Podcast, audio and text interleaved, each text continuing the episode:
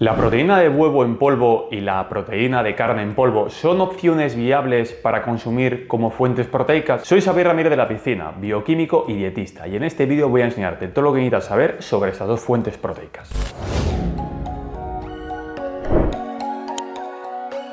Antes de comenzar con el vídeo como tal, voy a comentarte que al final estas dos fuentes proteicas son perfectamente viables para casi todo el mundo, exceptuando personas que lógicamente por repercusión ideológica como personas veganas pues no consuman ni huevos ni leche o personas que a lo mejor por alergias alimentarias pues tengan por ejemplo alergia a la proteína del huevo. Normalmente la gente suele consumir en formato de proteína en polvo la proteína de suelo lácteo por la economía, porque es lo que más normalmente antes se, se encuentra en el mercado, pero sin embargo hay otras opciones que también son bastante interesantes, aunque con pequeños matices que es lo que vamos a tocar en este vídeo. Voy a comenzar a hablar por la reina de la corona de estas dos proteínas, que es la proteína procedente del huevo. ¿Por qué la llamamos la reina de la corona? Porque es la que se suele utilizar de referencia en casi todas las fórmulas de calidad proteica. Valor biológico, PDCAs, que es la puntuación de aminoácidos corregida por digestibilidad proteica, que es normalmente la que más se utiliza actualmente, etcétera. La característica que tiene la proteína del huevo es que es una proteína que al final contiene todos los aminoácidos esenciales en unas cantidades, vamos a decir, bastante interesantes sin ningún aminoácido excesivamente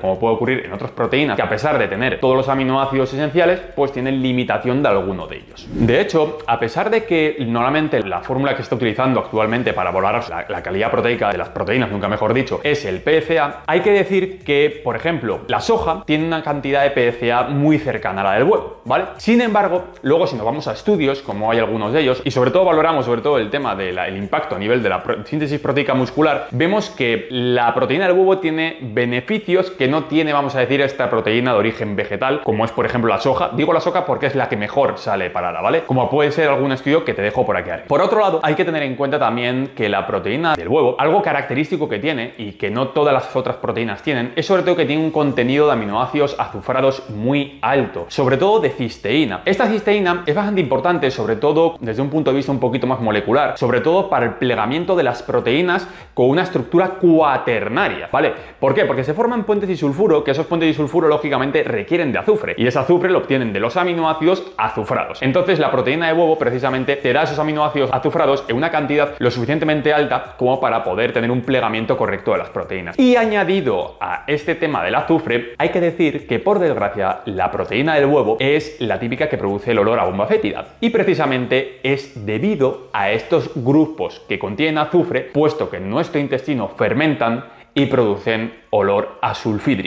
que es el típico olor a bomba fétida. Algo también muy importante de la proteína del huevo, de la clara de huevo principalmente, casi todo, casi todo lo que he hablado aquí es de la clara de huevo, porque es lo que se encuentra verdaderamente en formato polvo, es sobre todo la diferencia que hay entre consumir la clara de huevo por un lado cruda, por otro lado cocinada y por otro lado secada o atomizada. La proteína de huevo cruda, yo mi recomendación es que no la consumas, principalmente porque la proteína de huevo, aparte de lo que es la proteína como tal, la parte vamos a decir más nutricionalmente hablando, ¿vale? Contiene otra serie de moléculas, ¿vale? Que son antinutrientes que pueden ocasionar distintos problemas a nivel intestinal, como por ejemplo que la vidina se una a la biotina y no te deja absorberla, por ejemplo que tengas algunos otros eh, antinutrientes que puedan afectar a otro tipo de micronutrientes, etcétera. Entonces, mi recomendación es que siempre y como mínimo cocines la proteína, ¿vale? Por otro lado, hay hay gente que también habla muchas veces de llevar las claras de huevo al punto de nieve. Es una forma de desnaturalizar la proteína que no está mal para obtener, vamos a decir, ese beneficio, lógicamente, a nivel nutricional, ya que la clara de huevo cruda, pues la tasa de absorción es relativamente baja, ya que produce bastantes problemas a nivel intestinal, pero hay que tener en cuenta que de esa manera, poniéndola al punto de nieve, no quitas uno de los mayores problemas que tiene el huevo, que es principalmente la salmonela. Entonces, mi recomendación en ese caso también es lógicamente que la cocines. Y por otro lado, tenemos la opción de la suplementación deportiva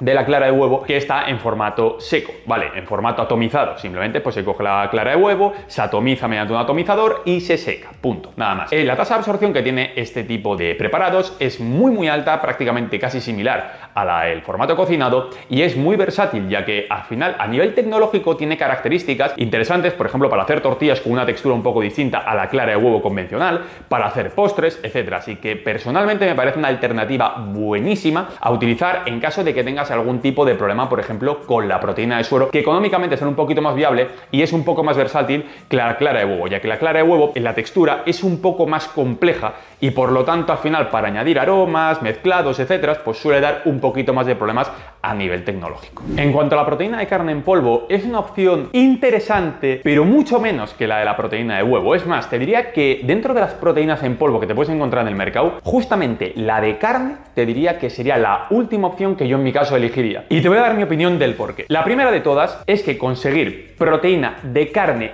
100% en el mercado, lo siento mucho, pero es muy difícil. Muy poca gente te va a coger, como digo yo, un filete de carne, te lo va a secar y te lo va a meter en formato polvo en una bolsa, ¿vale? Principalmente porque económicamente no sale muy viable. Entonces, hay muy pocas empresas que realmente estén vendiendo proteína de carne como tal y te aseguro que es muy difícil el conseguir un mezclado con un aroma bueno, principalmente porque yo la he probado realmente y sabe casi casi a comida de perro, principalmente. Lo que encontramos normalmente en el mercado como proteína de carne, que te lo presentan muy bonito, como proteína de carne, con sabores, etcétera, en realidad te están metiendo gato por liebre porque es proteína de colágeno, ¿vale? Y te voy a explicar por qué. La proteína de colágeno tiene unas características, sobre todo a nivel del aminograma, bastante interesantes, que es la presencia de aminoácidos hidroxilados, hidroxiprolina e hidroxilisina, ¿vale? Dentro de la industria alimentaria, como pueden ser los jamones de York, etcétera, hay bastante regulación dentro de este campo. No se puede añadir tanto colágeno, o sea, tanta gelatina, para que nos entendamos, a un jamón de X categoría, pues lógicamente porque te estarían metiendo gato por liebre. Al final, si tú compras un, jamón de categoría extra con un 85% de carne, quieres un 85% de carne, no que de ese 85% de carne te estén metiendo en formato de gelatina un 30%.